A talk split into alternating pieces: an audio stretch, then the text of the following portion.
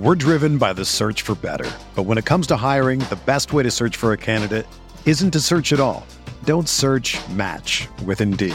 Indeed is your matching and hiring platform with over 350 million global monthly visitors, according to Indeed data, and a matching engine that helps you find quality candidates fast. Ditch the busy work. Use Indeed for scheduling, screening, and messaging so you can connect with candidates faster. Leveraging over 140 million qualifications and preferences every day, Indeed's matching engine is constantly learning from your preferences, so the more you use Indeed, the better it gets. Join more than 3.5 million businesses worldwide that use Indeed to hire great talent fast. And listeners of this show will get a $75 sponsored job credit to get your jobs more visibility at Indeed.com slash BlueWire. Just go to Indeed.com slash BlueWire right now and support our show by saying that you heard about Indeed on this podcast.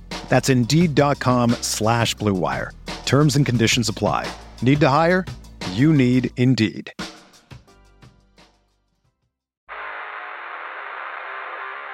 You don't want it. You don't need it. But you're going to get it anyway. The Kevin Sheehan Show. Here's Kevin. Back, first down and goal to go. Play action fake. Right side throw, touchdown! Kansas City! Mecole Hardman! Mecole Hardman with the catch on the right side. 25 22 Chiefs in overtime. Super Bowl 58 winners back to back for Kansas City. Guess who's with me today to break down the Super Bowl? Chris Cooley is here. Uh, the show is always presented by Window Nation. Call them at 866 90Nation or head to windownation.com for a great deal right now that features 50% off all style windows, plus no money down, no payments, and no interest for two full years. So, um, you were pumped up uh, last night because you called me right after the game, and we basically did the show that we're about to do on the phone last night. And I finally said, "Enough, enough. Just come on tomorrow, and we can do this tomorrow." So I thought we would start with what we used to start with, like after Skins games, which is just kind of an overarching reaction uh, to the game, like trying to describe it to somebody who maybe didn't see it. Um, so you start. Uh, the game was what to you? Hold on, I start. Yeah. You don't want to flip a coin. You don't want to flip a coin here and see who goes first. Yeah, who but- goes second? All right, I'll flip the coin. Call it heads or tails. Heads. It's tails. I defer. Which is what Kyle should have done. All right, I just deferred. Go. Oh my God! We came in with the touchdown. I love Mecole Hardman's like, sweet uh, touchdown. Oh my God! I just won the Super Bowl. He didn't know. he was he did know, but I don't think he hadn't felt the gravity of it. The game went forever, which was awesome.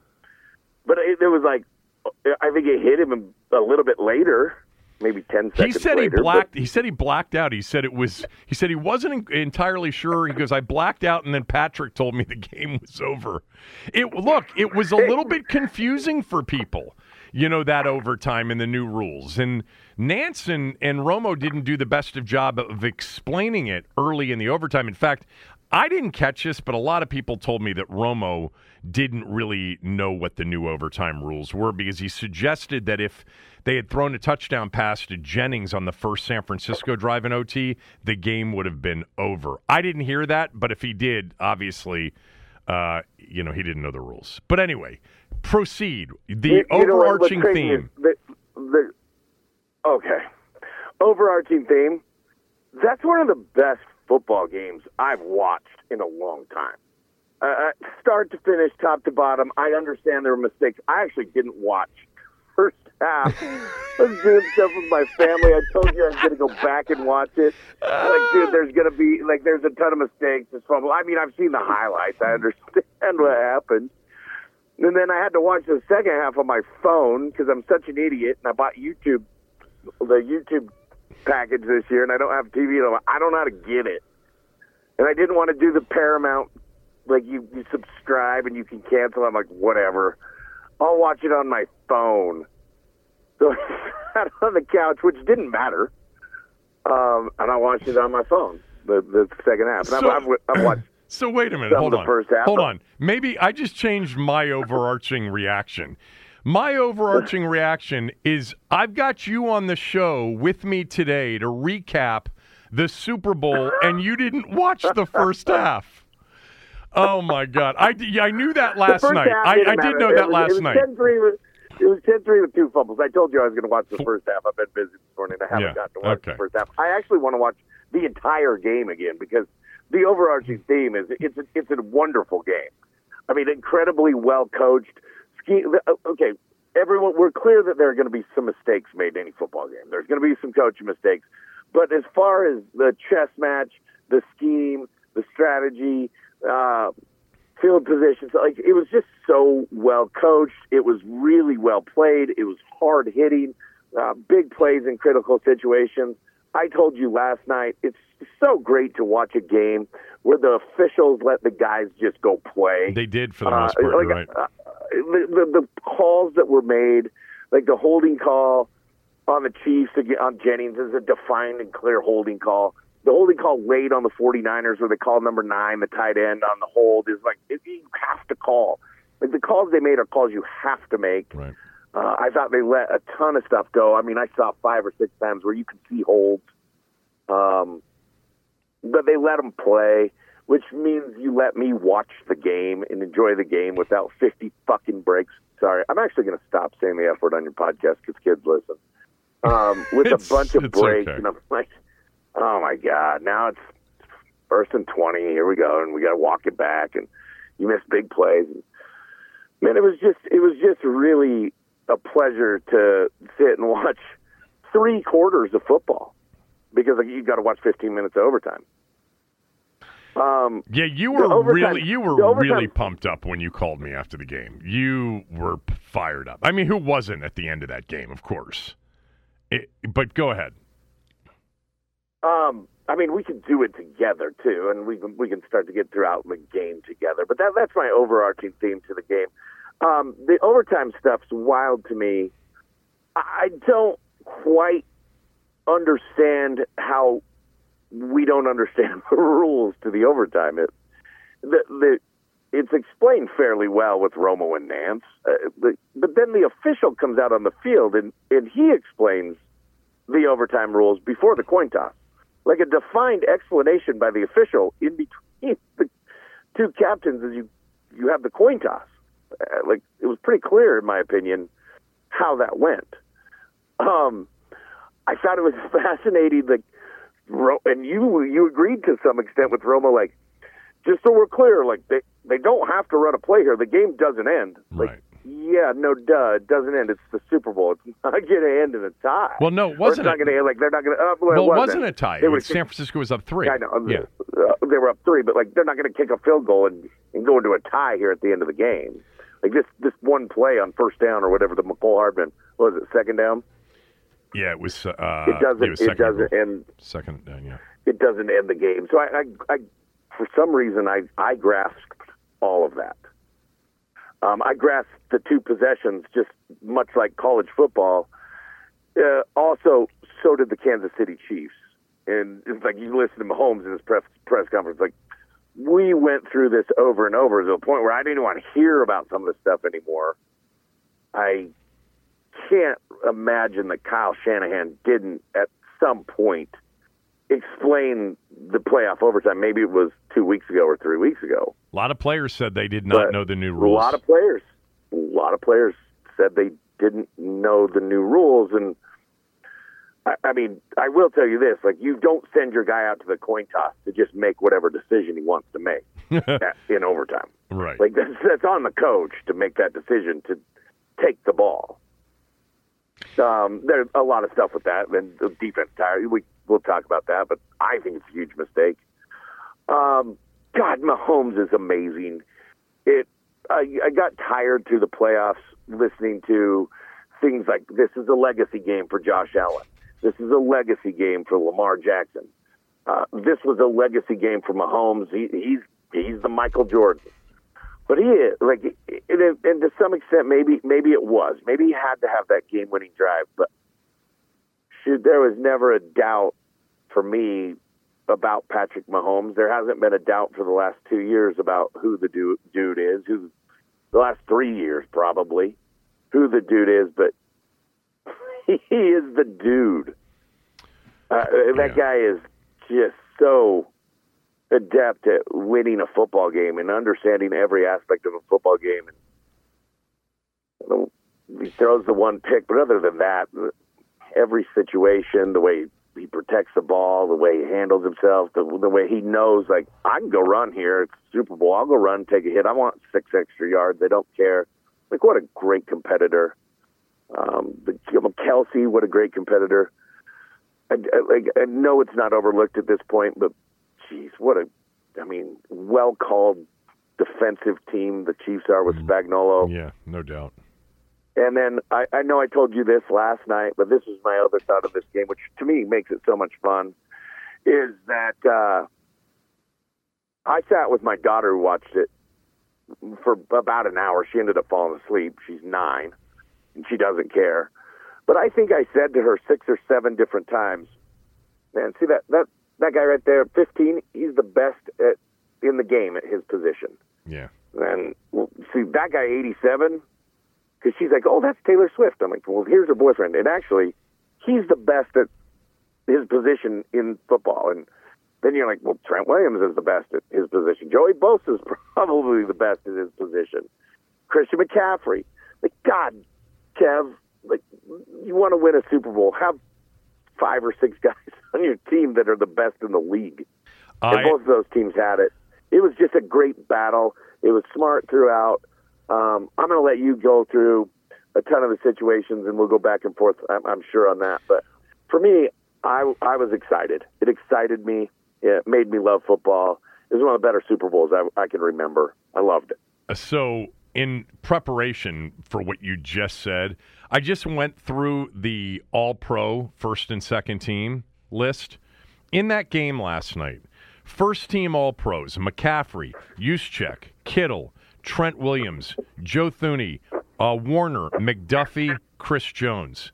All right, so in that game last night, eight of the starters are first team All Pros. Aiyuk and Ward were second team All Pros. All right, so that's 10 players. But the list of players that we would all say are one of the either the best or in the top two or three at their position. Of course, Mahomes is the best, but Kelce, Deebo, um, Armstead, Bosa, Sneed. How about Butker? I mean, he's he's one of the best. Their, But- their Butker. punter, Townsend's one of the best. Eh, There were to your point last night, and I, I I didn't talk about this leading up to the game. Is remember when we used to do the exercise about you know A players and you know or the you know the colored chip players that you, you went through um the blue chips the and Washington really only had one during those years, which was Trent Williams. I mean, there were so many on the field. And then you've got two of the best coaches in the league, and certainly one of the best big game defensive coordinators uh, in the league. But real quickly, before I get to kind of my overarching theme, which kind of mirrors yours with, with uh, maybe one exception. The overtime rules, I did know what the overtime rules were because I've talked about it in the past in the postseason that, you know, it's not over with a touchdown on the first drive. Uh, You know, both teams are going to be allowed a possession. I've even talked, you know, in the distant past when this rule came about, which was after the Buffalo Chiefs playoff game at Arrowhead, the 42 to 6 the 36 thriller where Buffalo never touched the ball after they threw the touchdown pass in regulation with 13 seconds. That was when they came out with the rule no longer does a touchdown mean it's over. The other team's going to get a chance to touch the football. And I remember, you know, uh, at least a couple times talking about it'll change how you decide what to do um, at the beginning of overtime on a coin flip. But anyway, we'll save that for some of the situational stuff. Um, I did think that people were had to be confused at the end of the first overtime, thinking, "Why isn't Andy Reid calling timeouts? Why? What's he doing? The clock's running out." No, it was just the end of the first overtime, which mirrors in the postseason the end of the first quarter. They just would have switched ends, switched ends of the field. Um, so the game was just amazing. The final 60 to 90 minutes of a very long night um, were so compelling, so dramatic, so kind of on the edge of your seat. Now, the first hour and a half to two hours that you missed were kind of meh. Um, but it was an interesting meh. Like, first of all, this is going to go down as one of the all time memorable Super Bowls. It was close, it went to overtime. There were great individual performances, there were great plays, there were tons of mistakes. But even the mistakes, many of which came in the first half, were like these kind of stunning, exciting mistakes. Like, you don't expect Christian McCaffrey to fumble. They're on a drive, they're going down the field, and he fumbles. And then in the red zone, Pacheco fumbles. Um, in the second half, you know, even a botched punt return is kind of an exciting. It's an exciting mistake. You had a coaching blunder, in my opinion, to start overtime with Kyle taking the ball first. The game was such a physical, long one of those wars of attrition games with injuries, important injuries, and weird injuries. Dre Greenlaw tears his Achilles just running onto the field from the sideline. But there were important injuries. I mean, no Kittle in overtime. You mentioned the holding on that final drive before the field goal that gave him the 22 to 19 lead in overtime. That was Kittle's replacement. There were dramatic fourth down conversions. There were dramatic third down conversions. There were missed calls. There were bad calls, although I agree with you. And we talked about this last night. I thought they really let them play for the most part, which is my preference, which is one of the reasons games can get physical, overly physical, and even chippy at times, which to me adds to the drama. There were trick plays. There was, you know, a double digit lead that was overcome.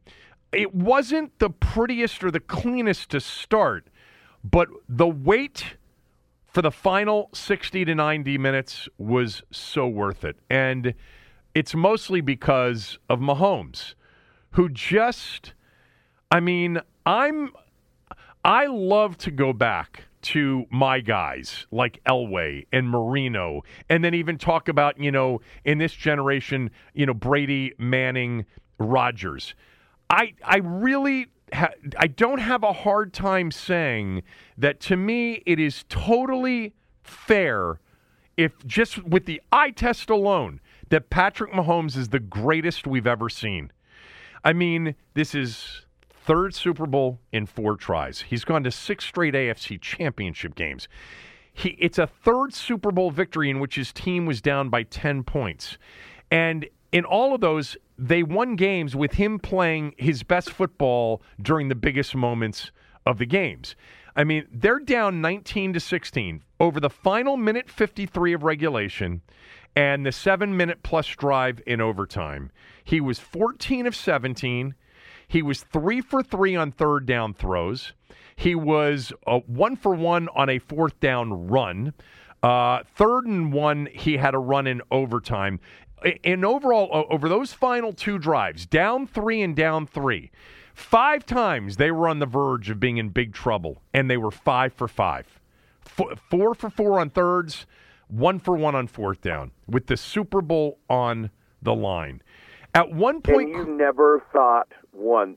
No, I don't, I don't think they can get this done. I, Every single time, you're like, how does San Francisco possibly come up with a stop here? They can't. I wrote down as a call segment at some point for the radio show this week exactly that. Like, what other quarterbacks can I think of in the history of watching the NFL as long as I've been watching where I, I'm as confident when the Chiefs have the ball with Mahomes and they need something that they're going to get it. There's some guys. Elway used to be that guy for me. Elway came through all – the time in spots like that. Brady and Manning have done it, you know, over and over again. But anyway, the dude at one point looked like he was going to have one of the worst nights of his career, and he finished 34 46 for 333 yards, two touchdowns, a pick. He was his team's leading rusher with 66 yards on nine carries. It's not too early, it's not too much of an exaggeration at 28 years old to say we are watching the greatest quarterback that's ever ever lived and I get it Brady's the greatest winner of all time but at this point what seemed totally unreachable at 28 is reachable. He could get to seven Super Bowls. He's already got three in six seasons as a starter, along with three Super Bowl MVPs. All right, that's the, here's the list of three Super Bowl MVPs. All right, at least three: Brady, Montana, Mahomes. Uh, he is 15 and three in the postseason. And by the way, this was the postseason where they weren't supposed to do it. They had they didn't have a number one wide receiver. They were riding a defense. The Christmas Day game against the Raiders, in which Aidan O'Connell threw for like 58 yards and beat the Chiefs. It certainly seemed in that moment that the Chiefs had no chance to win the Super Bowl. But instead, they go on the road after beating Miami and win at Buffalo. They win at Baltimore, which I did not think could happen. And I said that would be an absolute, you know, moment for Mahomes if he can go into M&T Bank and win. And he, look, he played great in the first quarter of that game. They scored twice or first quarter and a half. They didn't do much after that, but he didn't make any mistakes. He never makes any mistakes. He made one or two last night, but overcame it. And then they they come back last night um, and beat San Francisco. Um, barring injury, uh, this guy we're watch we are we're watching Jordan maybe approaching the halfway mark of his career, maybe. Um, but with respect to the game, I think for me, I would describe it as this an amazing final hour, an hour and a half of, of pure football drama like you read about. It was incredible. The game itself, though, the 49ers are going to be kicking themselves. I felt like they dominated the first half. They dominated the line of scrimmage. They had Mahomes completely baffled and rattled. Um, and they just D- couldn't do it. They couldn't finish. They had a fumble by McCaffrey. They had the two penalties back to back by Trent Williams that cost them a drive. And then Kyle Shanahan had a bad night with clock management and with game decisions. He didn't call timeout on defense um, at the end of the first half. They should have had the ball back with 50 some seconds left. Instead, they got it back with 20 seconds something left, and they didn't have a final drive of the first half when they should have and I they were up 10 to 3 and it felt like watching the game they should have been up 17 to 3 16 to 3 it should have been a double digit plus lead. And I think that you know they made mistakes in the second half too with the botched fumble and you know a few third downs that, that could have ended the game and the decision to to take the ball in overtime.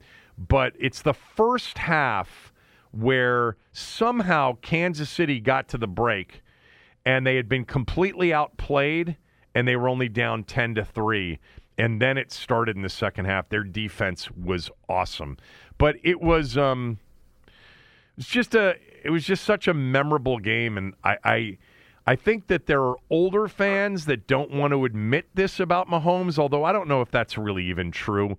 It's just a sense that I have. But forget forget the winning numbers and the accomplishments which already he's you know at 28 years old he's you know in in the you know in the lead you know compared to most who's ever played. Just watching him the strongest arm the most accurate arm the best creator the best competitor the best clutch performer. I mean he just he just he, i mean Lamar Jackson, Joe Burrow, Josh Allen. There's some really good quarterbacks in this game. They're not they're not Mahomes. He's in a category by himself. So, anyway, um, which is why it's just unbelievably crazy to me. So, man, our defense is tired. We got to have a blow, which essentially is giving him four downs every single time they move the chains. Yeah, so let, every let's... single time they move the chains, you're going to give him four. You're going to give Patrick Mahomes four downs. oh my God! So... You lost control of the game at that point. I mean, you're. Um, it's not like you, you you just gave it up, but like you lose total control of the game. Like you you're giving the Chiefs control of the game. They get all the decisions on the second. All the decisions on the second drive are easy decisions. Third down and eight, man, if we can get five, four, four or five, we still got a chance on fourth down. So let's we, start. We can do whatever we want to do here. Let, let's start there. Well, we might as well because, you know, it's what we love to debate in addition to all the other stuff. But the reason I want to start there is that um look, they I think I think the biggest play for the 49ers in the game was the third and 5 at the 35 of KC at the 2-minute warning. And they clearly did not, as they didn't on multiple occasions, whether it was Purdy or whatever, they just didn't see the pressure coming and the blitz coming. Right. And they threw incomplete and a first down there, which you know if it had been on the on the other side, Mahomes would have gotten the first down, would have ended the essentially put him in in a really good position to potentially end the game on a walk-off field goal in regulation. But the decision to defer. So for those of you that that either don't really understand what happened or know what happened but aren't exactly sure why or what the stuff is around it. So the overtime rule is really simple now in the postseason. Each team gets a shot at the ball. So if you go down and you score a touchdown, the other team's going to line up for a kickoff return and they're going to get a chance with the ball. And then if they don't score, it's over. So the strategy is different than it is in the regular season in a 10 minute overtime where touchdown wins it on the first possession, etc. Um, you can consider deferring and kicking off and starting on defense first. In college, the overtime rule is is sim it's not it's different the way they play it out and and and but they always defer. And the reason you defer and you let the other team take the ball first are for two primary reasons in in terms of like strategy. There's context around everything obviously. The strategy is a when you get the ball back for your turn, you're going to know exactly what you need. You're going to be in a tie game still. You're going to be down three. You're going to be down seven. Um, but you're going to know what you need. And then, as Cooley said, the most important part of that is you now have fourth down. You have four downs. Um, not because you're deciding it, because it's out of necessity. You can't you can't punt on fourth down if you're down by three in overtime because the game ends. So you're going to go for every fourth down. So that's the strategic advantage of kicking off and getting the ball second. Now, the analytics of this Cooley will they surprised me, and I think they're going to surprise you a little bit. Um, because I had a caller today, and he his name is Colin. I remember, and Colin said, "Check out some of the analytic discussion around it. It's much more of a coin flip." Here's so the guy from there are several people that do this, um, but the guy from ESPN, uh, Brian Burke, late has it in a big thread. Anyway, the bottom line is this: the reason it's a closer call analytically is that the uh, the the the team that starts with the ball ends up with more possessions in an odd possession overtime. Meaning, if you kick a field goal, Kansas City comes down and kicks a field goal, you get a ball for the third possession, and they may never get the ball again. I would never play it that way. It's kind of a coin flip. It's a slight advantage to actually t- uh, taking the ball, like 50.19% because of that, unless the other team goes for two on their touchdown. A long story short, analytically, it's a coin flip. There's always context around that. Last night, there's no way, no way, if I'm Kyle Shanahan, I am going to think about a third possession in an overtime game, which, by the way, um, you know, there there was struggles to score, but then the last few drives, everybody's moving the football and teams are tiring. I am not giving Patrick Mahomes and the Chiefs four downs. Period. And as it turned out, right, Kansas City got the ball back. They knew what they needed: a field goal to tie to force the overtime to continue, a touchdown to win, and they had four downs they didn't have to consider punt on fourth down, and they had a fourth and one that they went for that they got. Now they may have gone for that fourth and one anyway, but if it had been a fourth and four or whatever, they would have gone for it uh, instead of punting. And they ultimately knew that they needed a touchdown to win the game, a field goal to tie, and. And I think a lot of the conversation about the 49er, 49er players not understanding the overtime rules, I actually first questioned whether or not Kyle knew the rule. I thought I, I've seen Kyle do a bad job with the clock at times. He did a bad job at the end of the first half. I mean, you can't you can't let 30 seconds run off the clock when you, they're down getting ready to score and you got three timeouts left. He took two timeouts with him to the halftime and ran out the clock on the final play of the first half with 20 seconds to go. But anyway, that's where it was. I think he should have deferred and taken the ball second. Well, I promise you he'll do it next time. So the question of did he understand the rule? I think it's still an open debate. What's wild on the analytics is if you go down and score, it's it, it's really really interesting. And then the Chiefs have that decision of if they go go for two. If I mean, if you go down and score a touchdown, yeah. But you're almost it's, it's wild. It, it, first, okay, the defense tired thing in the Super Bowl, it doesn't work for me. Well, nobody used that as an excuse.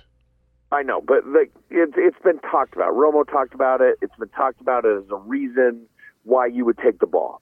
Our defense is exhausted. We got to get them a break so they go out and get a stop. It's the Super Bowl. Like suck it up and let's find a way to get a stop. Let's try to get them off in three downs and whatever we do. The other, the other, uh, when you go to the other side of that, you have to understand, like, if the defense is exhausted and the offense has been running a ton of plays, you, you have to understand the offense is tired too. You've always said that before, yeah. Right. Like I'm telling you that as an offensive player. Like if I if I had just ran 13 plays in a drive to go down and put it into overtime, and then we get the ball first, I'm tired as well.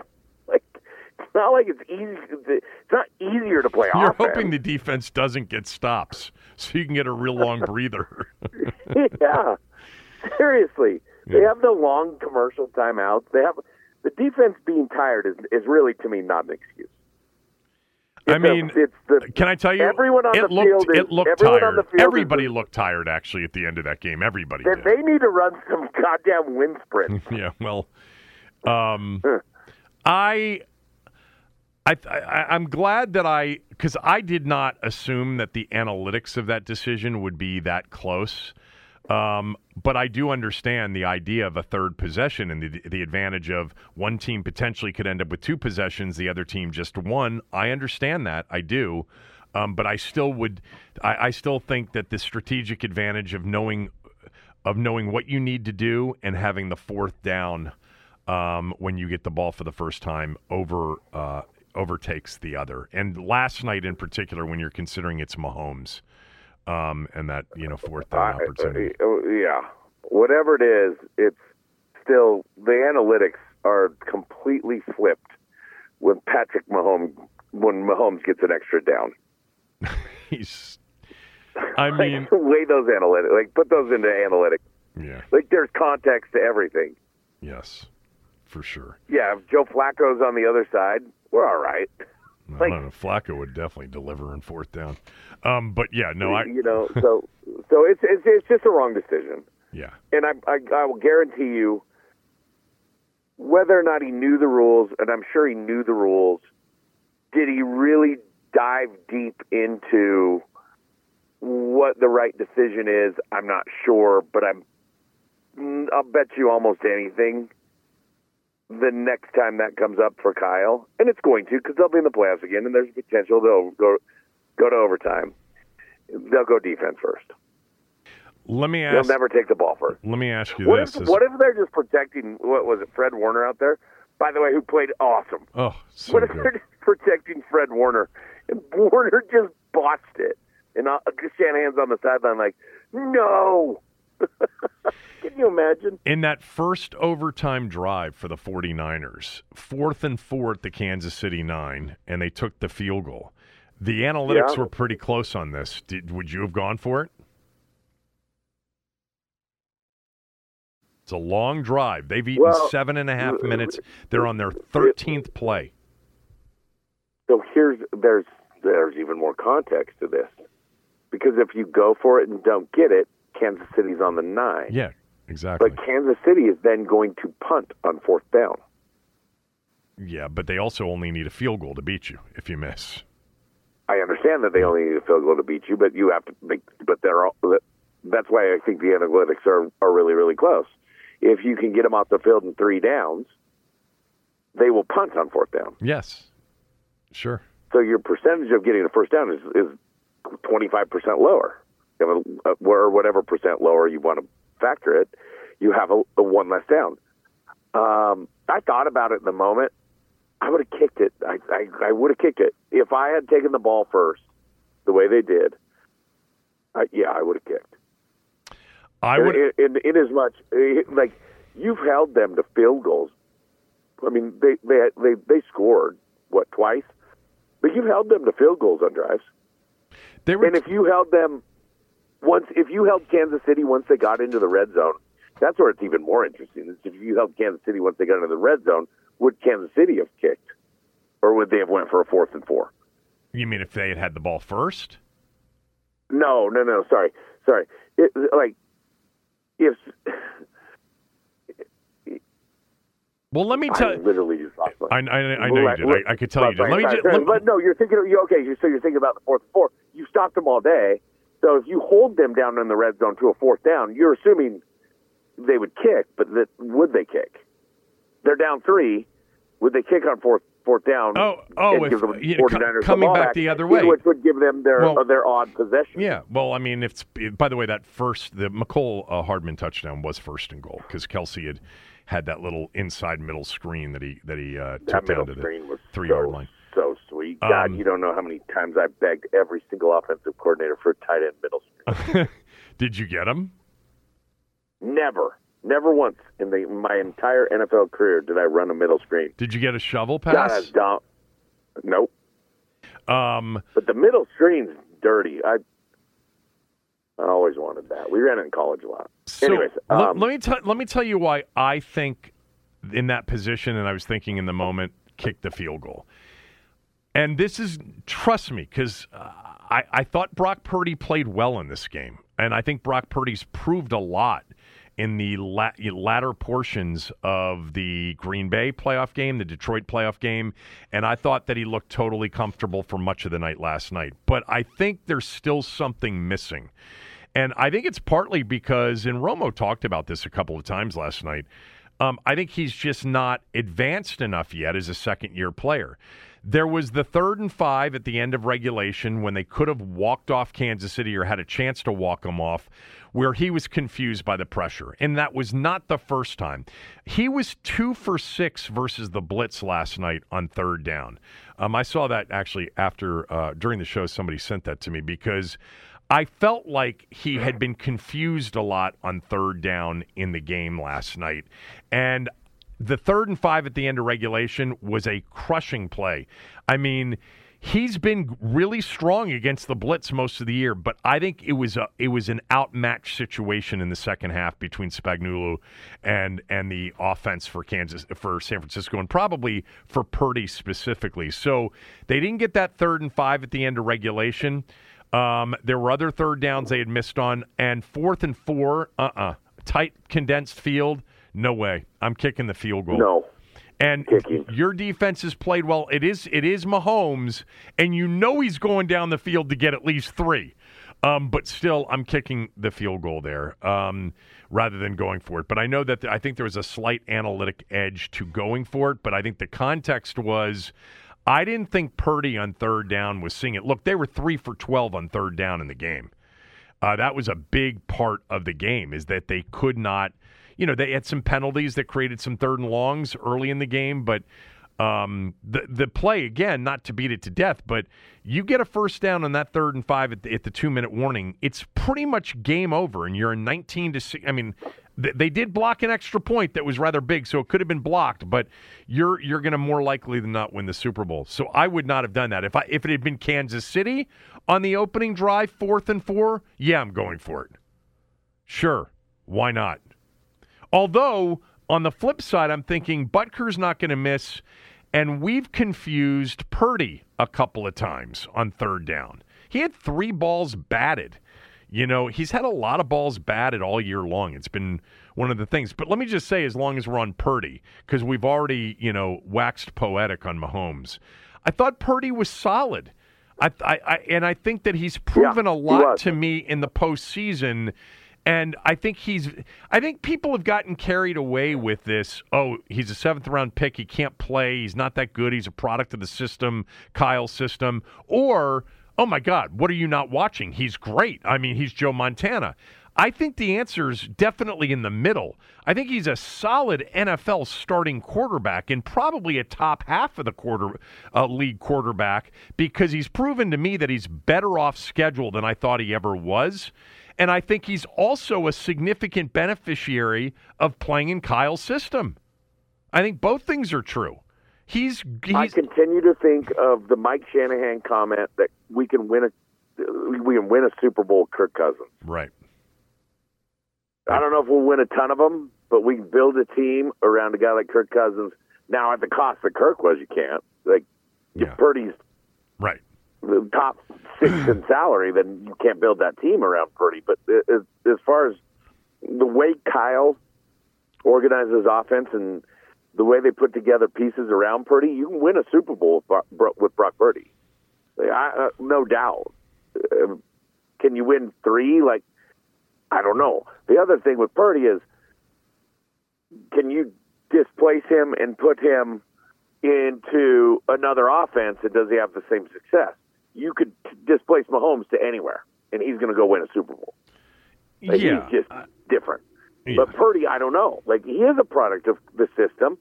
Uh, the system's terrific. The entire organization built around him is is a successful build. Yeah, but that's that's football. All right, I want to talk about just a couple, the, some things that we liked, some things that we didn't like from the game, and then I've got a couple of other situations that I thought were really interesting. I think one in particular that nobody has really talked about. We'll get to those right after these words from a few of our sponsors. We're driven by the search for better. But when it comes to hiring, the best way to search for a candidate isn't to search at all. Don't search match with Indeed. Indeed is your matching and hiring platform with over 350 million global monthly visitors, according to Indeed data, and a matching engine that helps you find quality candidates fast. Ditch the busy work. Use Indeed for scheduling, screening, and messaging so you can connect with candidates faster. Leveraging over 140 million qualifications and preferences every day, Indeed's matching engine is constantly learning from your preferences, so the more you use Indeed, the better it gets. Join more than 3.5 million businesses worldwide that use Indeed to hire great talent fast. And listeners of this show will get a $75 sponsored job credit to get your jobs more visibility at Indeed.com slash Blue Wire. Just go to Indeed.com slash Blue Wire right now and support our show by saying that you heard about Indeed on this podcast. That's Indeed.com slash Blue Wire. Terms and conditions apply. Need to hire? You need Indeed. If you're a basketball junkie, then you know there's no better time of year than the NBA playoffs. Twice a week, JJ Redick is cooking on his podcast, The Old Man and the Three. He has guys come on in all stages of their careers to talk about the league and share stories you won't hear anywhere else, including Devin Booker on why he talks so much trash, Ray Allen's epic free throw competitions with LeBron in Miami, and the moment Tyrese Halliburton knew Pascal Siakam would be a good fit in Indy. In addition to player interviews, every Monday JJ breaks down the top three things happening around the NBA with unmatched analysis, not outlandish takes, and is often joined by masterminds of the game like Tim Legler to dive deep on rookie reports, trade breakdowns, and why is mean mugging now a tech? You won't find another outlet that covers the game as comprehensively and with such insight as JJ does it on The Old Man and the Three. Make this your companion podcast during the playoffs. Listen to The Old Man and the Three ad free on Wondery Plus or wherever you get your podcasts.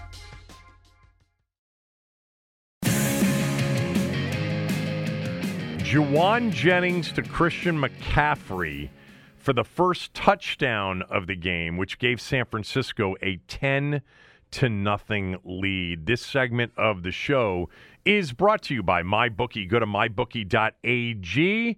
Use my promo code KevinDC and they'll give you a cash bonus on your initial deposit. Yeah, football season's over. Uh, but basketball season now into full swing. College, NBA, they've got an online uh, casino that's first rate. You can use MyBookie for everything. Just go to mybookie.ag, use my promo code Kevin DC. Real quickly, the game, Cooley, my smell test pick on Friday was under 47 and a half. Pretty good pick. Uh, you knew it. Yeah, but I also and many of you, uh, you know, let me know how how um, clairvoyant I guess I was. I predicted the Chiefs would win in overtime. Uh, I what's funny is I predicted the Chiefs would win in overtime, twenty four to seventeen, and I laid out the scenario in which they had the ball first, scored a touchdown, and then San Francisco, because I reminded everybody of the postseason rules, got the ball back, but got stopped in four downs, and the game was over, and it ended sort of anticlimactically with a fourth down stop you know, versus like last night, it ended in a touchdown. So I didn't have the score right or the ending right, but I had the Chiefs in overtime under the total. I did emphasize the first half under, and I almost gave that out. I played that personally. But let me just say the 47 and a half. I know a lot of you got it at 47 and pushed, and some of you probably got it at 46 and a half. Um, because it went down, as did the point spread, went down to about a point and a half before kickoff. I, you know, I take the Friday numbers. Sometimes it works for me, sometimes it doesn't, but that was a winner. I thought I was completely, you know, whatted, um, completely effed at the beginning of overtime because all I could see was as the 49ers were moving the ball down the field 26 19. Then the Chiefs come down 26 26. Maybe they go for two, who knows? Um, but I saw that thing going over. But once they held them to a field goal, I thought this thing's going to end 25 22. Either the Chiefs are going to win it here or they'll kick a field goal or and then the next possession will be just for a field goal to win. So it came in under. Did you bet the game? No. Okay. Surprising. I would have taken the Chiefs and I would have taken the under. Okay. Well, easy to say now. But I mean, it, like, it, think about if if San Francisco defers the toss and you win 25 16. I mean, that's basically calling the score. What do you mean 25 16? The game went into overtime at 19 19. If, if San Francisco, I know, if San Francisco defers. Right. So it's 19 19. Well, I guess overtime. it would have made it 20. It would have made it 26. Yeah, 26 19. Exactly. Then, and so. Yeah, that, that's basically. Yeah, that's and then, basically your score. I mean. Yeah, maybe. That's what should have happened. That's what should have happened. Uh, put it this way: there was no threat of the game going to, to going over the total until it went to overtime, um, and then there was the threat of the game going over the total. But I mean, you if you if you just had the under, you, like you're a dead winner at halftime. Oh, my yeah. God, there's only 13 points. Yeah, the first half total was 23 and a half. I, I had that, and that was that was easy. I was still. I, I was still like, you know, these Mahomes could heat up. You know, McCaffrey, you never know. But the way the game was being played certainly seemed like an under all day. By the way, my conversation, so Cooley, one of the things I thought about playing, I did not play it, was to play some of the alternate lines. To, it, with the thought that the that Vegas isn't going to get blown out and lose on teasers, they lost on every teaser yesterday because because 47 was the total. It went off at 46 and a half to 47 and a half. The point spread was San Francisco minus one and a half, and it ended up a three point game, which you know you get six and a half, six whatever it is on your two team teasers. But anyway, all right. Um, I, I wanted to start with Jauan Jennings and what I liked from the 49ers standpoint during this game, you know, I'm sure people maybe think about it the same way. You're thinking in a low scoring game like that, like, who's the MVP of this game?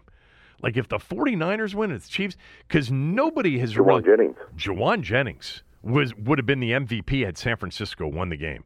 He threw a touchdown pass. He had four big time catches, for and another touchdown offensively. He was the star of the 49er game offensively. Not to mention, he's such a good blocker. All of their receivers are excellent blockers. Um, so for, for the 49ers, to me, um, Jennings stood out. Look, McCaffrey had 30 touches for 160 yards. It's hard to say that he wasn't outstanding in the game, but he had that fumble. Um, and in the second half, they shut him down. I mean, 13 carries, 47 yards. There, people were complaining about Kyle not um, running the ball enough. I thought they were gonna. I thought they were struggling at that point to run it a little bit. Um, Purdy was solid.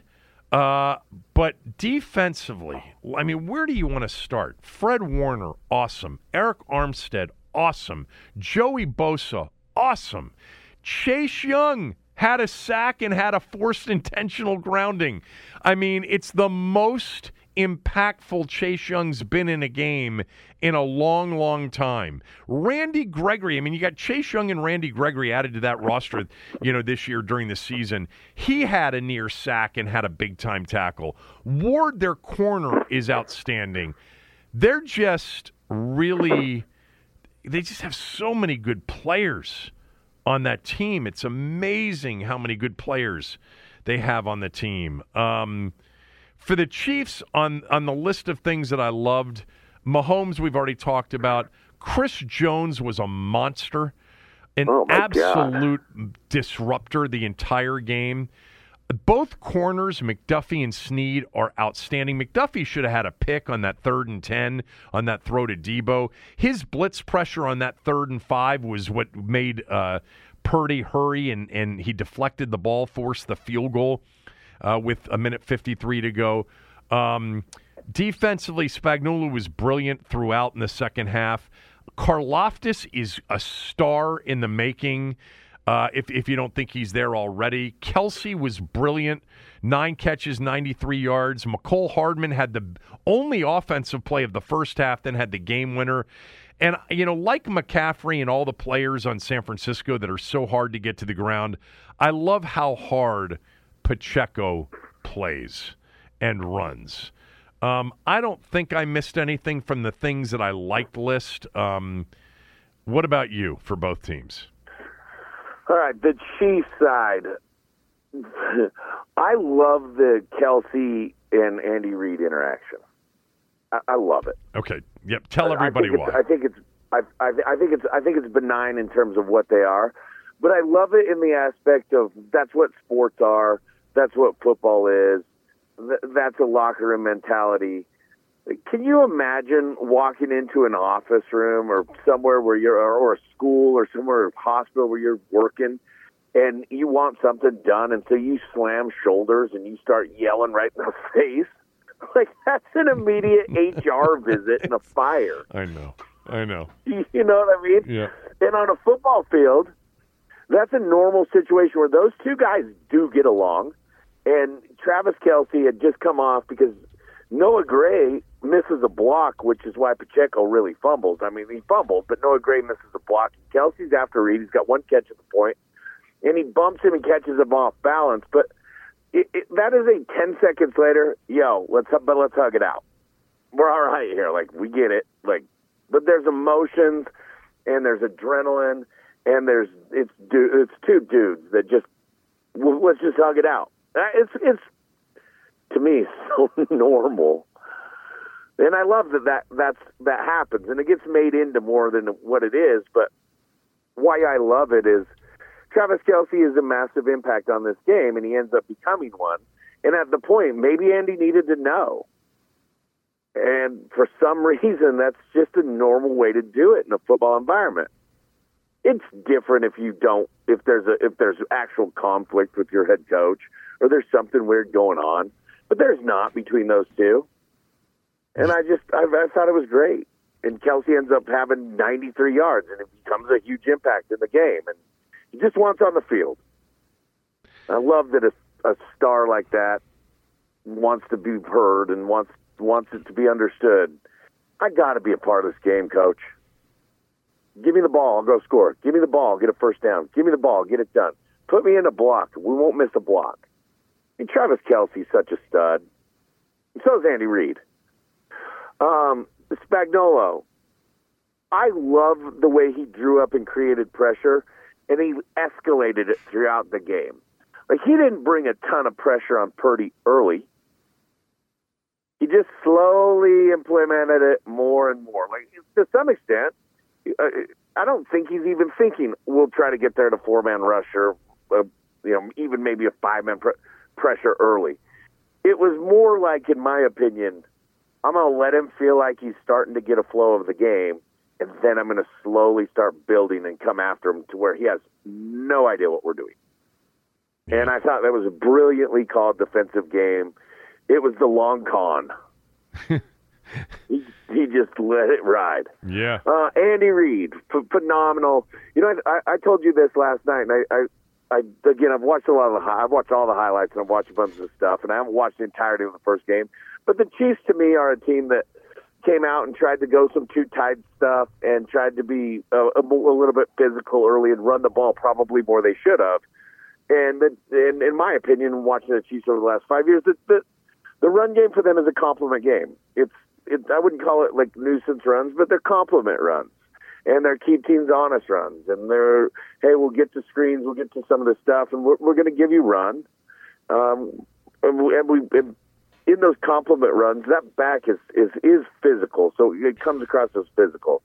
But they're not a counter between the tackles team early and pound it down your throat, especially against San Francisco. And I don't think that that was the long con. I think what I loved is Andy Reid said, yeah, Detroit had great success against this against this defense, and we thought that there's some things we could do and we can't. So we're going to come back and spread it out. We're going to put Kelce on one side with Pacheco. We're going to go three on the other side, and we're going to get back to what we do. And I thought Andy Reid did a brilliant job in doing that. So I was I was super impressed. Uh, I love the physicality of the game. You, know, it's just an unbelievably physical game. Uh, on the 49ers side, I, I really thought what Kyle was doing early in terms of running the ball and being physical is what they should have stuck to. You they- didn't they watch it to the- early. I've watched the like you could. wa- I watched a 29 minute YouTube video of it. So uh, yeah, I mean, I'm telling you because it was funny that I didn't watch the first half of the Super Okay. Bowl, but I've right. I've ended up seeing a lot of it. And I, but it, it, what's wild is you, you you know as you're watching in the third quarter, it's like well they went three and out and they've thrown six passes. Well, the the boot, some of the bootleg stuff to them is is almost run. They they'll kind I know that because I was with Kyle, but they'll treat it as almost run and.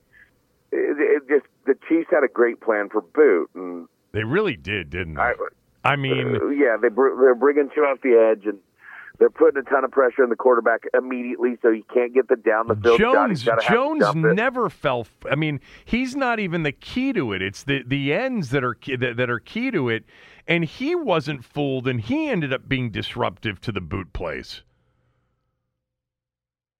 No, he yeah he knew exactly what he was doing, but the other the other part of that is is at least one of them I'm thinking of. Jennings is coming across, and if you're bringing double pressure off that side or bringing Jones looping outside, if the DM Jones or whoever just loops out and you bring another pressure, that makes Jauan Jennings a hot throw. Right. Like the, he's got to turn and get his head around really quick. Well, the Chiefs bang through him; they run through him, and so it makes it almost impossible for him to become a hot throw.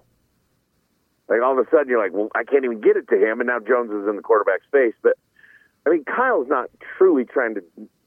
He's not truly abandoning the run. It, it's a true complement to the run, and it just did. I don't know if he if he really understood. Man, the Chiefs have an excellent plan for this. Um, but I, I love the physicality of the 40, 49ers defense. Fred Warner was great. I, I mean, Kelce made some plays, but covering Kelce throughout the game, he was absolutely off, awesome. Uh, they made Mahomes work throughout the game. It, it was a game they absolutely could have won. It's a game that they, you go into the start of overtime, and it can go both ways still at this point. I think it was crushing that they missed the field goal. I mean, in terms of just like, not miss the field goal, but have the field goal, the, the extra point. Yeah. I, I, one day I will stop calling them field goals. Um, the, the extra point block is, is is completely a kicker mistake. Yeah. You can't kick that extra point. Like, that's a that's a ball you got to put up in the air, and that changes the game dynamically. Uh, one of the things we haven't talked about this j- just yet that I disliked, and first of all, Tony Romo, it just drives me nuts. You think he called a good game? No, I, I, let been, me let me be clear on this because some of the things he just I disliked Uh, that. let me be clear. I think for him, he was the most prepared I've heard him in a long time. You should be for the Super Bowl. and I thought he got some things right. Um, and they were proven out to be right. And I thought it was not his worst day by a long shot. But I also missed the beginning of overtime, him saying that if Purdy hadn't been pressured by Chris Jones and had thrown a, thrown a touchdown to Jauan Jennings, the game would have been over. Um, I didn't realize that. So there you go. I mean, there, there's multiple situations with the Romo thing. Um, you, you have nine seconds left in regulation. Like, there's a chance you can get two plays here. Then they put another second. Man, that second's huge. I well, thought it was. Sort of. Uh, if you could run a play in three seconds. Well, they they ran one in four, and I there were six seconds that, left. I am not, but I am not running a play with six seconds because if anything, what, what if there had been play, what if there had been interference in the end zone and you had the ball at the one yard line? Because that was that was borderline DP d- defensive pass interference. I think that was Warner how too. Did the, how did the, how did the game get called out? No, you're right. You, no, you, I, I would have been disappointed had a flag been called. What, what if what if the ball snapped at, at Mahomes' knees? He, he, he falls it on it. They call timeout. They kick the field goal. Maybe. No, look, no. Six seconds to go from the ten-yard line. I'm not risking the game in a six-second. Uh, not from the nine-yard line. I, mean, I didn't say the nine-yard line. I said, what if their what if their 10-second play with ten seconds to go had been a play that they got down to say the three-yard line and you know on a quick out that went out of bounds and now there's six seconds to go. I would definitely run another play with six seconds from the three-yard line, not from the nine, not from the nine because at at that point you're just um, what you said. I mean, it's plays that take up that much yardage can take six seconds. I'm not risking it. The but, thing is, is in rethinking that situation, because I actually think Andy thought there was a possibility we get two plays here. Yeah. Let's take a shot. But in, re- in rethinking the situation, I'm going to run a play to score. I'm not just going to throw a quick fade to Kelce just to see if we can get another play. Like we might get that one, but let's see if we can get another play. I'm going to run a play score. Well, didn't they do that? It was back shoulder, Kelce end zone covered. Incomplete. Yeah, but I mean, I'm I'm running like that's your three second play or right. your four second play. Like I see what you're saying. I'm, run I'm running my 7 second run, play. I'm going to run my best red zone play to score. Got it. And I'm I'm going to plan on yeah if it's six seven seconds and Mahomes has to extend a little bit, I'm going to make sure that we know, like, if you're extending, if you, this can't be a 10 second play, but you can extend it. Let's see if we can go get one here. We'll kick after this. I'm just going to make it known we're kicking you, after this. Let's let's go see what we can do. You forgot the point that you made to me last night, which was an excellent point. So Romo was screaming for. Uh, well, that's where I wanted the, to go next. Okay, but yeah, go, go ahead. Go ahead. Well, I'll, let me explain it. So after Mahomes had um, had scrambled for like three yards on a first and ten at the San Francisco 36. Romo's like he he scrambled to the sideline out in the flat, uh, got three yards, and Romo's like, you got to go, you got to you got to spike it, you got to spike it, and if they had spiked it, they would have saved some time. The time that it took to run an incomplete pass to set up third and seven. Cooley's point was there was a receiver all the way down in the end zone. They had to wait for the receiver to get all the way back to spike it anyway, so you might as well run the play. Well, and really, my point is call timeout. You you have I, I understand they have one timeout in that situation, but you you're you have Butker and you have an assumed three points. You're in field goal range with Butker, and you have time to continue to work down the field, but you have an like you can manage the clock to get an out of bounds or get a spike to have enough time to kick a field goal. Yeah, I agree. If you're not able yeah. to score, but if you're Andy Reid, and I, I can't remember it, I, uh, again, I'd want to watch it. It's Skyy Moore or Mecole. It's one of those three receivers is is all the way in the end zone. And when Romo's yelling spike it, like sure, but homie's sprinting 35 yards from the end zone back to the line of scrimmage, and it took him six seconds. Yeah. It, back to the line of scrimmage. So as Andy Reid evaluates the field at that point, he's like, well, we got two dudes that, like, even if we want to spike this thing, like, it's, you weren't saving 15 seconds. You might have saved seven or eight. Right. But I think you, but if you immediately call timeout after the scramble, you're saving 25. And a field goal's tying it. And so that gives you like 40 seconds with no timeouts from the 36 yard line and Mahomes. I just want more time. And I know my quarterback can manage if something happens and we're in bounds, we can get on the ball and spike it with six, seven seconds left. Right. So I, I think that that wasn't a situation where you really think about spiking it. I think it's a really a situation where you see, think about saving the most possible amount of time to go score and win the game. Let me ask you And they this. didn't do that at that Let me ask you this: with ten seconds to go at the San Francisco ten-yard line, whatever it was after that pass to Kelce, would if if they've got five DBs plus in the game, do you think about a quick draw to Pacheco? Is Yeah. that is that your best play to score from there against a defense that's that's expecting pass Uh, it- condensed field?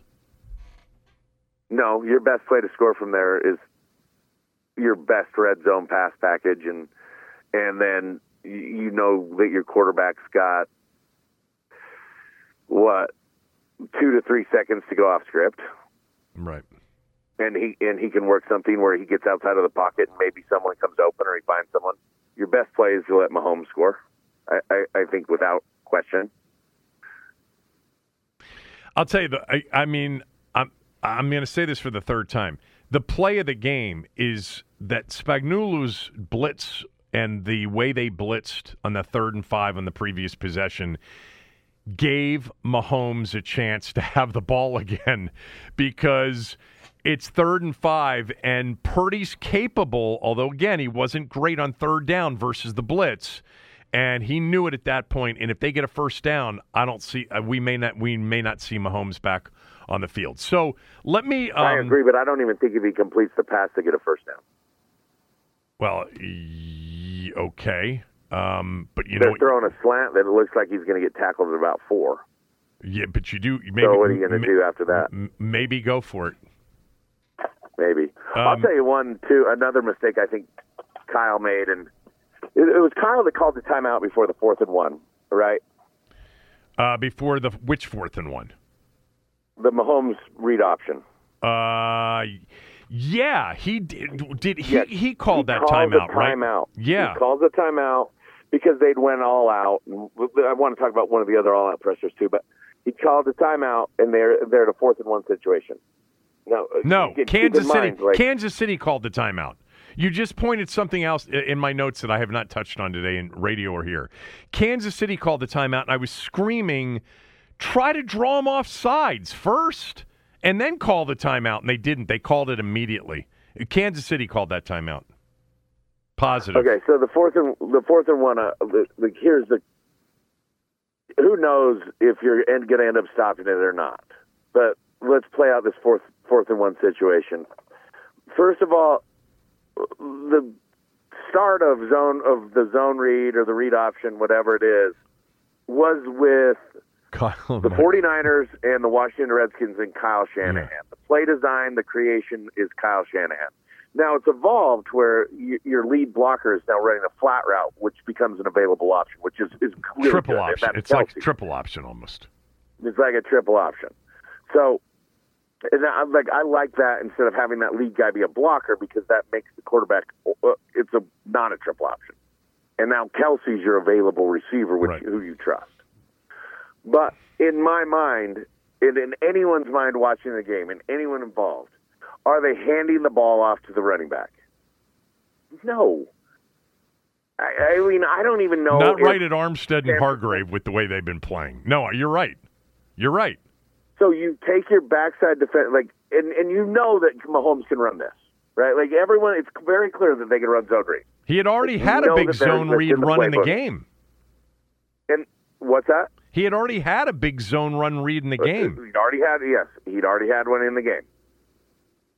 You take your backside defensive end, and you do not crash run. It makes it hard because if you if you you're, you're making a bet on not giving to the back. There's still a way to stop it, but if, if you don't crash, there's a cutback available. Then you take your backside linebacker and you hold him and say, you will define, you will not crash run until you are sure that quarterback doesn't have the ball. And now, in doing that, you have basically given two gaps. You're probably, if you do that, you're probably going to give run as a first down, unless you get great penetration up front from your D tackles and front that end. You're probably going to give it up. But I'm going to bet on 100% in the Super Bowl in fourth and one in a critical situation, they're not handing the ball off to the running back. You then add two players to the zone read side with the quarterback. You're able to cover Kelce, and he has nowhere to go. I thought that was. will not allow your best player to beat me when I know your best player is going to have the ball. I thought it was. I thought that was a bad mistake by their defensive front, by the, by the defensive call. Kyle had time to think about it. He understands it. There could have been a lot of prep into that, and and, and, and that's an even easier one because you're going into a game and you're talking with your staff. And you're like, what are they going to go to in a critical situation on fourth and one? Well, zone read's a really viable option. Yeah, he's not. Okay, how do you want to handle He's it? keeping the ball in his hands until there's no other option not to. I think that that would have been really smart on their part. Here's a question for you. Well, first of all, I hated the spot. I thought spots were a problem all day long, and I thought Pacheco was Yeah, close yeah, enough. yeah. On, on the play, um, and I thought the spot, even if he didn't have a first down, was actually closer than what uh, they ended up spotting it. But here's a question for you: so you know, you put it in, you, you, you fake to Pacheco, and let's just say everything's open, including Kelce's wide open to throw the football to him. Would you ever, as the quarterback, on the play that will decide the, your fate in the game, if the game's over, would you ever just throw it to Kelce, even if it was a potential much bigger play?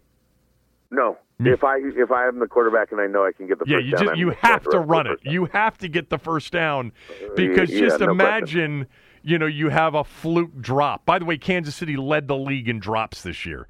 Right. Um, yeah. Um, interesting. So, It- go ahead. Here, here's another thought on that same drive that I had. I know we talked about it last night. and It was another Romo thing.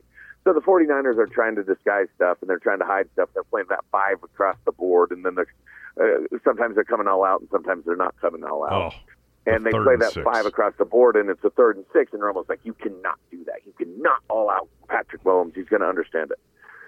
Um, you have to all out him, my opinion. Why? You have to find a way to get pressure, bat a ball, because they're going for it on fourth and six. It doesn't matter. And a drop back, let them have fourth and six. I No, no, you're trying to create a situation where you get a sack, you get a batted ball, you get a bad throw, you get a pick. You you're betting on if we play straight defense. Oh, for me, I'm betting on if I play straight defense against Mahomes on third and six and fourth and six. What are the odds that they do not get that first down? uh, that's that's fair.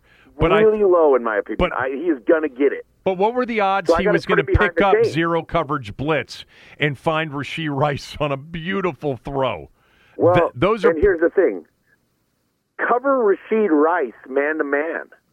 Like lock him down at the line. Don't let him run at a free release shallow cross. yeah. Like jam him up and cover Rasheed Ross at the line of scrimmage, like we talked about in practice. You you can't allow a free runner across the middle of the field on a shallow cross and man to man.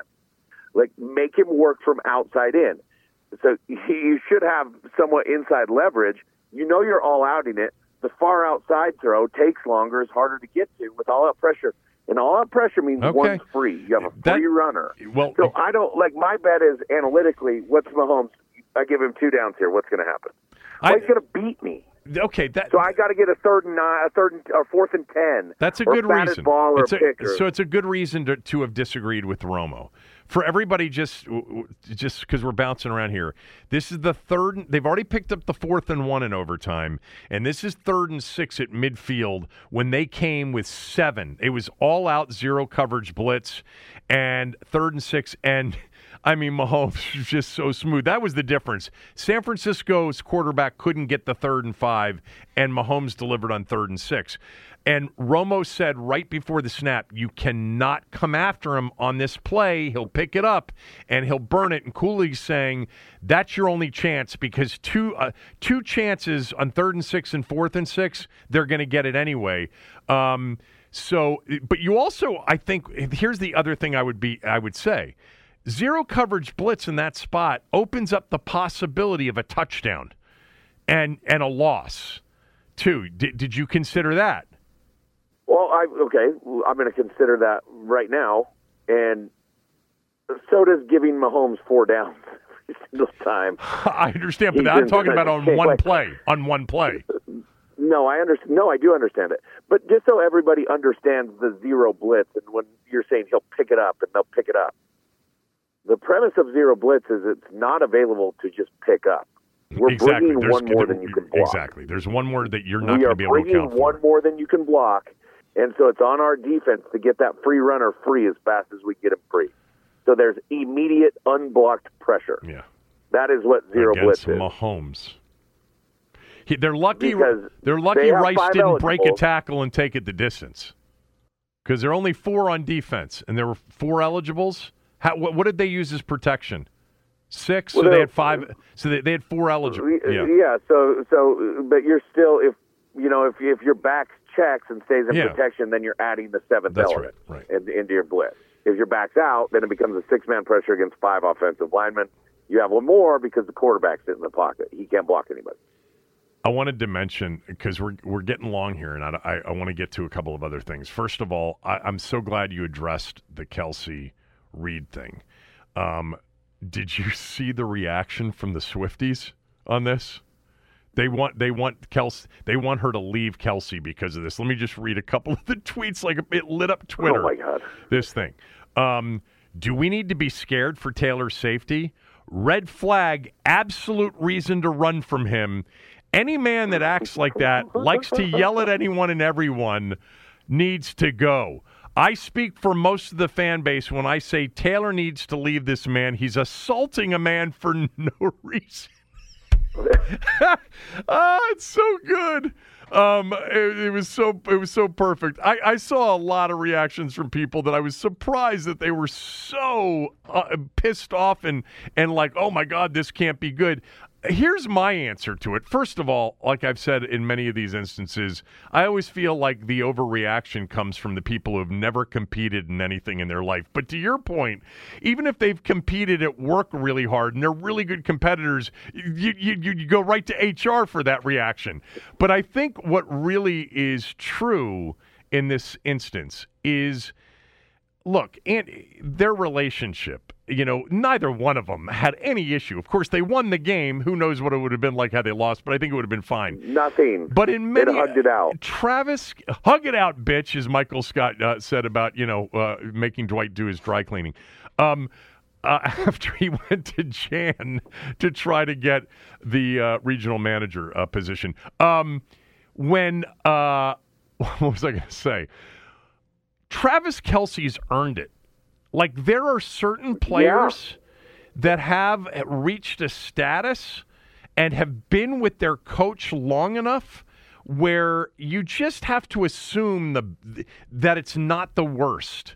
He has earned it. They've been in these situations so many times that we've never seen before. Um, it was just it looked bad because Reid wasn't expecting it, and he's an older guy, and he got knocked off balance a little bit. But I mean, come on, people. Um, so real quickly, like I, I wanted to real quickly talk about some things that I didn't like, and then I want to mention a, a, a play or two that I don't think I talked about enough. San Francisco's missed opportunities really, they're going to look back at Super Bowl 58 and they're going to say, we fumbled going in for a touchdown on the opening drive. Our best left tackle in franchise history and one of the greatest to ever play goes false start and holding back to back to derail another drive. We don't create a, a chance for another possession using defensive timeouts at the end of the first half. We botch a Our star linebacker te- tears his Achilles on the way out. Right. game. Well, the injuries we you know we've mentioned Kittle and Deebo playing hurt. We Well, that's botch. still a big missed opportunity. I know. We botch a punt return. We miss an extra point. We have a chance to put the game away on a third and five, and we don't pick up a blitz. Um, I thought, and we haven't mentioned this one. I, I want to go back and look at it a little bit more because I know they came with extra man pressure at least once or twice. I thought the 49ers coverage wise on the last Kansas City drive got a little too soft. And I and, and they're up three, and you don't want to give up a touchdown, and you kind of have to assume it's Mahomes. He's going to at least get him into Butker range, which, by the way, apparently was 70 yards yesterday in Vegas. Um, but I thought that they gave up too much stuff on that last drive.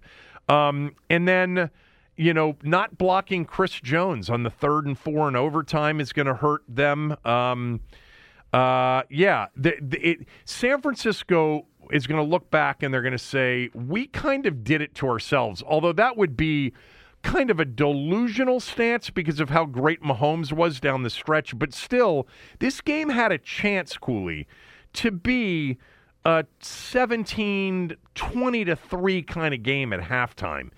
Um, from Kansas City standpoint, one thing we haven't talked about is my hold, God. hold on really quick. Yeah. Hold, hold on really quick before we go to Kansas City, because I think you made a really, really good point eh, on that last drive.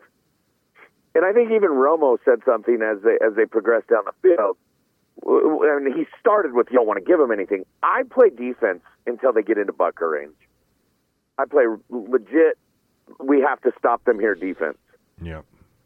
And then when they get into field goal range, play soft, make them chew clock, make them eat stuff up. I mean, I, I understand like they're trying to ensure that they don't give up the big play to give Kansas City a lot more time on the clock to then go in and score. And they did eat some clock with some of those short plays, but and I, I would have played defense. Where, where'd they start? You know, the 35, something like that. No, they started at the Where 20. they They, started at the 25 because San The Francisco had kicked a 25, field they goal. were at the 50, and they were at the 50 and three. Yeah, play. but that the third and two, the, San Francisco came after him with the blitz, and he dumped it off to uh, McKinnon, um, which was another. right, and you know- McKinnon. Yeah, that was a big play. But yeah, I, I I think those couple easy throws were they, they probably should have been playing tighter. Maybe. Um, from a Chiefs standpoint, look, in the they they had they had five penalties for 53 yards. The Sneed penalty was terrible in the first half.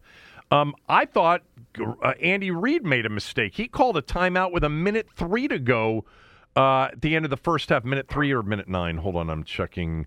Um, before Kyle didn't use his timeouts, Reid calls a timeout with a minute nine left. It's like they're at the 14, first and 10. You don't want to have San Francisco uh, get another possession. You know, that, that clock should have been running there. Um, how about the fact that the snaps from Creed Humphrey were just so consistently low? I mean, to your they've point. been that way the last couple weeks. I've been, I, I mean, in the Baltimore game, they were the same way. Mahomes did a great job fielding everything, but yeah. two weeks in a row at least. And then, um, and then here's what I wanted to mention. There, there were. I, I already talked about the spots. I thought there were a lot of bad spots in the game. But you, I don't know if you noticed this if you were watching the condensed version of the first half. There's a play on Kansas City's third drive of the game. It's scoreless at that point, I'm pretty sure. Third and one, and Rice gets the ball and he gets a first down. And then if you're watching the game, you think he fumbled the ball and Watson, number 84, recovers. But what he actually did, and Nantz picked up on this, he actually tried to pitch the ball to uh, to Watson on the third and one. Okay, Rice gets a a, a, a a fly sweep. He's got the first down, and he pitches it. He pitched the ball, but here's the issue: it was a forward lateral. Right. Kansas City should have. I'm sorry, San Francisco should have challenged the play as a forward lateral. I don't know if it would have been called that, but I think that's a loss of down penalty, and they would have had to punt. Um, and so it was three to nothing. San Francisco had kicked a field goal in the previous drive. And so it was weird. You thought it was a fumble, and then Nantz picked up on did he pitch that ball? And then the replay was, oh my God, he was trying to pitch it to him, and he pitched it forward. So it, I, you know, would they? Is it possible they would have said, well, the call on the field was a fumble, and we don't see as see it as an intentional pitch, and therefore, since it's a fumble, then it there's no lateral, there's no break, there's no illegal play. But I thought that that was a forward lateral and could have been challenged by San Francisco.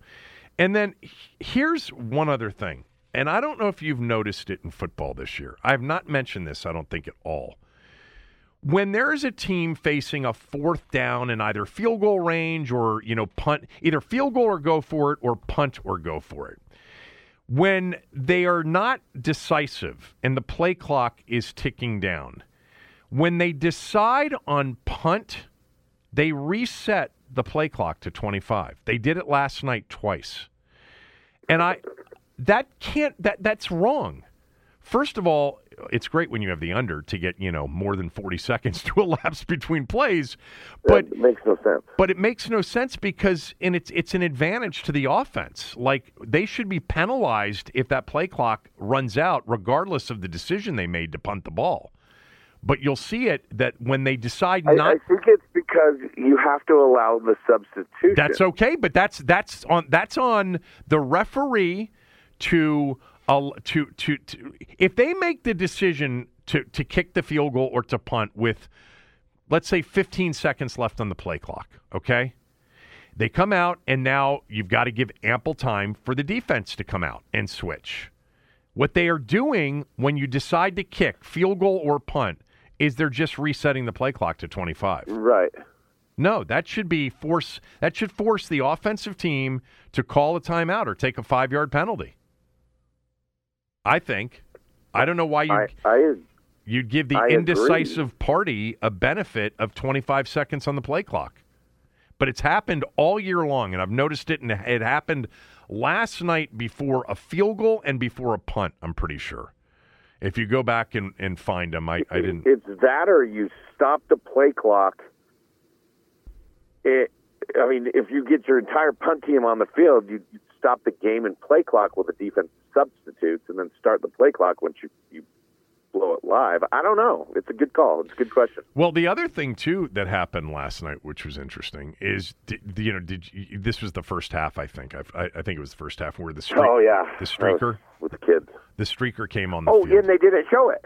they didn't. It was second half. Well, they never show it, but Oh, they stopped. They stopped the clock. We can't talk about it. They stopped the clock, and then they reset the play clock.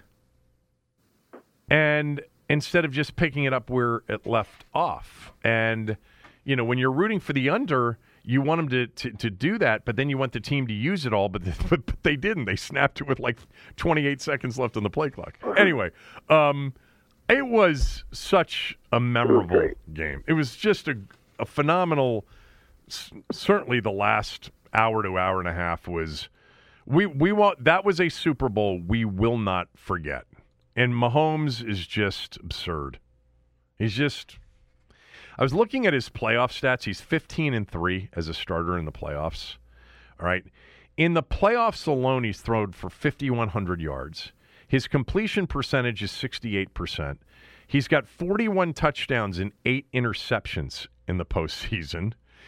His sack totals in total in 18 games, he's only been sacked 18, uh, 35 times. But in the last six, uh, seven playoff games, he's only been sacked eight times. His sack percentage is ridiculously low. He did have he, you know, he threw an interception. It was a bad interception um, there uh, at the beginning of the first half. He had a, he had a pitch to Pacheco that Pacheco fumbled on that first play of the second half that was kind of a little bit off. But man, he just knows what he needs to do for his team to win. And if it's do a lot, he does that. If it's not make any mistakes like it was against Baltimore for three quarters, he does that. He's just really special as a player. Incredibly special. Um, did you So like amazing. did you like the halftime show or did, did you even watch the halftime show? Didn't watch it. Okay. Uh, I enjoyed it. I thought it was really good. I thought Usher Well, I'll was. tell you what I enjoyed. good. I, I Yeah. enjoyed this conversation with you. You know what? This was pretty good. This was a good job by you. You're pretty good at this. Uh, you are the best right. ever. Uh, can we get you on? Certainly to to do film breakdown of the three quarterbacks that they're going to have potentially the choice Yeah, of. I, I want to. I actually, yes, I'm going to watch some film on the draft stuff. Yep. okay. Yep. Yep. Yep. All right, we will do that. Uh, maybe some free agency stuff too. After they, not pre-free agency, but maybe when they sign people in free agency, Cooley can do some film breakdowns and let us know how that player. Oh, I wanted to read this to you real quickly. This was an Apple review. Please rate us and review us, especially on Apple and Spotify. Subscribe, follow us. I read this last week, but I thought it was funny. This came from Browski Bro gave us five stars. Uh, love the show, but very preachy, Kevin, on Dan Quinn. Feels very get on board with Dan Quinn or get out, you know, with a smiley face, because I always tell people that are lecturing us on Taylor Heinicke and Carson Wentz and Sam Howell and other people. Stop lecturing. We can have our opinion. But then he says this. You keep talking about how successful Quinn was in Atlanta, but I but at the time, you and Cooley had repeated discussions on if Atlanta should be the first team to swap fire the head coach and the offensive coordinator, attributing most of Atlanta's success to Kyle. I remember the Sean McVay, Jay Gruden suggestion by you.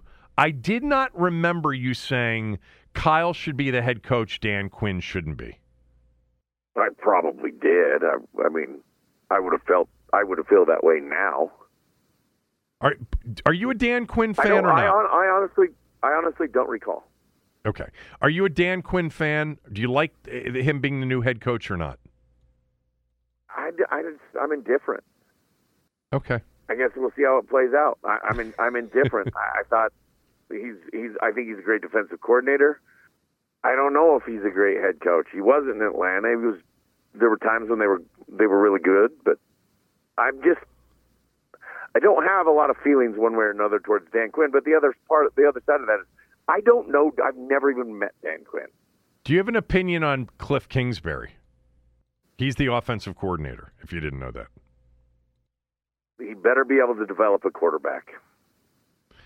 we'll leave it there. All right. Thanks for doing It this, didn't. It didn't work out. It did not work out for him at his last stop Kyler Murray. in terms of developing a quarterback. It might might have been the quarterback. It might have, and think of who you're drafting next, because it might be the quarterback again. All right. Be good. Appreciate All you right. doing this. See ya. All right, I'll finish Later. up with some skins coaching news right after these words from a few of our sponsors. Hey guys, a new sponsor I want to tell you about. Our new sponsor, and we welcome them, is Lucy. Lucy is upping the nicotine pouch game with Lucy Breakers. Pouches packing a little something extra inside. What are Lucy Breakers? Well, if you know pouches, you know that the nicotine doesn't hit immediately, and neither does the flavor. The geniuses at Lucy came up with a brilliant way to fix both of those problems. They put a mini liquid capsule inside each breaker's pouch. Here's what you do you grab a breaker's pouch and you break the capsule. Yes, you can break it with your teeth. It makes a really satisfying pop. You put it in your lip and enjoy the immediate nicotine and flavor release. Nobody's doing anything like this except for Lucy. It's a new kind of pouch technology and it's only available from Lucy. No more sandpaper pouches drying out in your mouth. No more weak flavors that don't last. Breakers are different. Four or eight milligrams of tobacco free 100% pure nicotine. Six delicious flavors, too. Unique ones like apple ice or espresso, and classics like mint or mango. It's time to break up with your dusty gas station pouches and go to lucy.co slash Sheehan and use promo code Sheehan, S H E E H A N, to get 20% off your first order. Lucy offers free shipping and has a 30 day refund policy if you change your mind. That's lucy.co. Use my code Sheehan to get 20% off and always free shipping. And here comes the fine print. Lucy products are only for adults of legal age, and every order is age verified. Warning this product contains nicotine. Nicotine is an addictive chemical. Save big money when you start your next project today at Menards. Convert your current recess lighting with energy saving LED downlights from Feit Electric. They're bright and install easily in just minutes. They also go from regular lighting to nightlight mode with just a simple flip of a switch. Save big on all Feit lighting products now at Menards. Shop our lighting options today in store and on Menards.com. Save big money at Menards.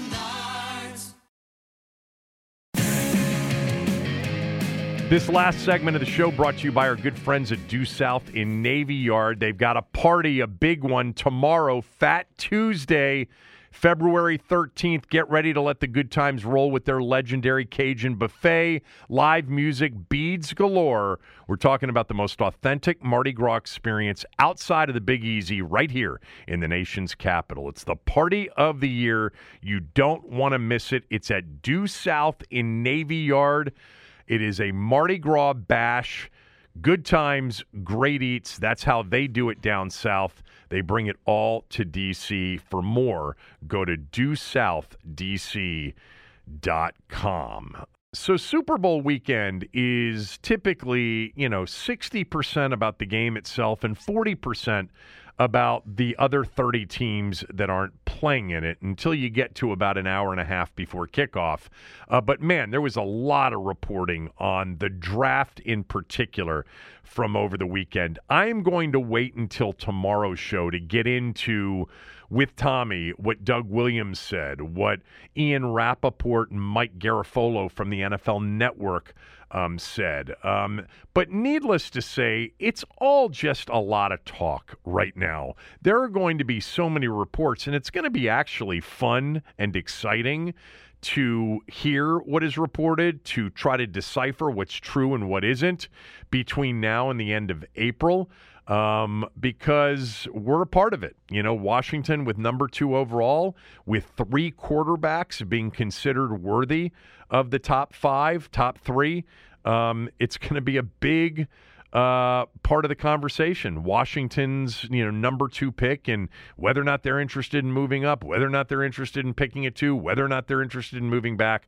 I'm going to save some of that for tomorrow. I'm also going to save this big story from earlier today about a Virginia state legislator that said the move of the Wizards and the Caps to Northern Virginia is dead.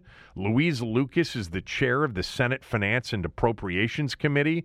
Um, she suggested uh, uh, today that Glenn Youngkin, the, the governor of Virginia, made a series of mistakes in trying to advance the deal through the General Assembly um, and said that it ain't going to happen. Others, on behalf of Monumental Sports, are saying it's proceeding uh, as they thought. Meantime, Mayor Bowser's, uh, you know, threatening to sue if they were to leave early. So there's a lot of stuff there. I'm going to save a lot of that for tomorrow uh, with Tommy as well. I did want to close the show. Um, with just a couple of pieces of news related to Dan Quinn's coaching staff. When we last talked on Friday, Larry Izzo, the former special teams coach uh, or coordinator in Seattle, was reportedly leaving to become the same here in D.C.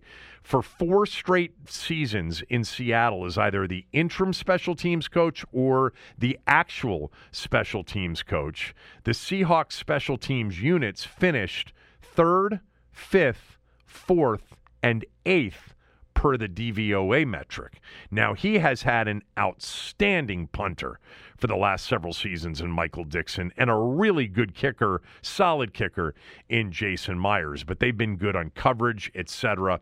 Um, so Larry Izzo and of course Cliff Kingsbury and Joe Whitt Jr., the three big hires, the offensive, defensive, and special teams coaches. Uh, we know that last week they added added Brian Johnson to a, a big time role on offense. They added Jason Simmons to the defensive staff as a DB's coach. They said that Tavita Pritchard was staying. Uh, we learned over the weekend that Randy Jordan, longtime running backs coach, um, and a big part of some of the clock management and uh, some of that decision um, as it relates to you know helping Ron Rivera out on that front. Now they had an analytics analytics guy um, in the booth that had a straight shot to Ron's headset during games as well. Um, but he's gone. He's going to Tennessee. Interesting. He had been here, and I was I went to look this up because I'm like, man, he's been here for a long time. Uh, Ten years he had been here. Um, and then we had reports today that Ryan Kerrigan is staying on to be the assistant linebackers and pass rush specialist, um, and that they've hired Bobby Johnson as the O line coach. Johnson was the Giants O line coach this past season. Why is that significant? Well, I'll tell you why. Um, we followed the situation with respect to sacks here in Washington all season long and how Sam Howell was on this record setting pace uh, in terms of, of sacks. Uh, but the Giants, as a team, actually led the league in sacks taken. Now, they had so many different quarterbacks, as you recall, um, playing, including that Tommy DeVito, who I think took 10 sacks in the Washington game. It was something like that. Um, but the Giants ended up taking, as a team, with Bobby Johnson as the offensive line coach, 85 sacks on the season, 20 more than Washington. Um, now, again, many different quarterbacks played in New York this year. Washington only had one quarterback take 65 um, sacks, but between Tyrod Taylor, Tommy DeVito, and Daniel Jones, 85 sacks. But I have to tell you that Tommy DeVito, in nine and in um, playing in nine games now, he started. Uh, let me figure this out. How many games he started? He started in. It looks like five games. Um, came off the bench in four others. Maybe started six. Came off the bench in three others. But he took 37 of the 85 sacks. Tyrod Taylor took 17. Daniel Jones took 30. Um, but that's who the new offensive line coach is Bobby Johnson, who was most recently in Seattle. Uh, on radio, I'm supposed to have Dan Quinn on the show later in the week. Um, so I will try to give you a heads up on the podcast when that's going to be. All right, we are done for the day. Incredible Super Bowl. Back tomorrow with Tommy. For the ones who work hard to ensure their crew can always go the extra mile, and the ones who get in early so everyone can go home on time, there's Grainger, offering professional grade supplies backed by product experts so you can quickly and easily find what you need. Plus, you can count on access to a committed team ready to go the extra mile for you. Call, clickgrainger.com, or just stop by. Grainger, for the ones who get it done.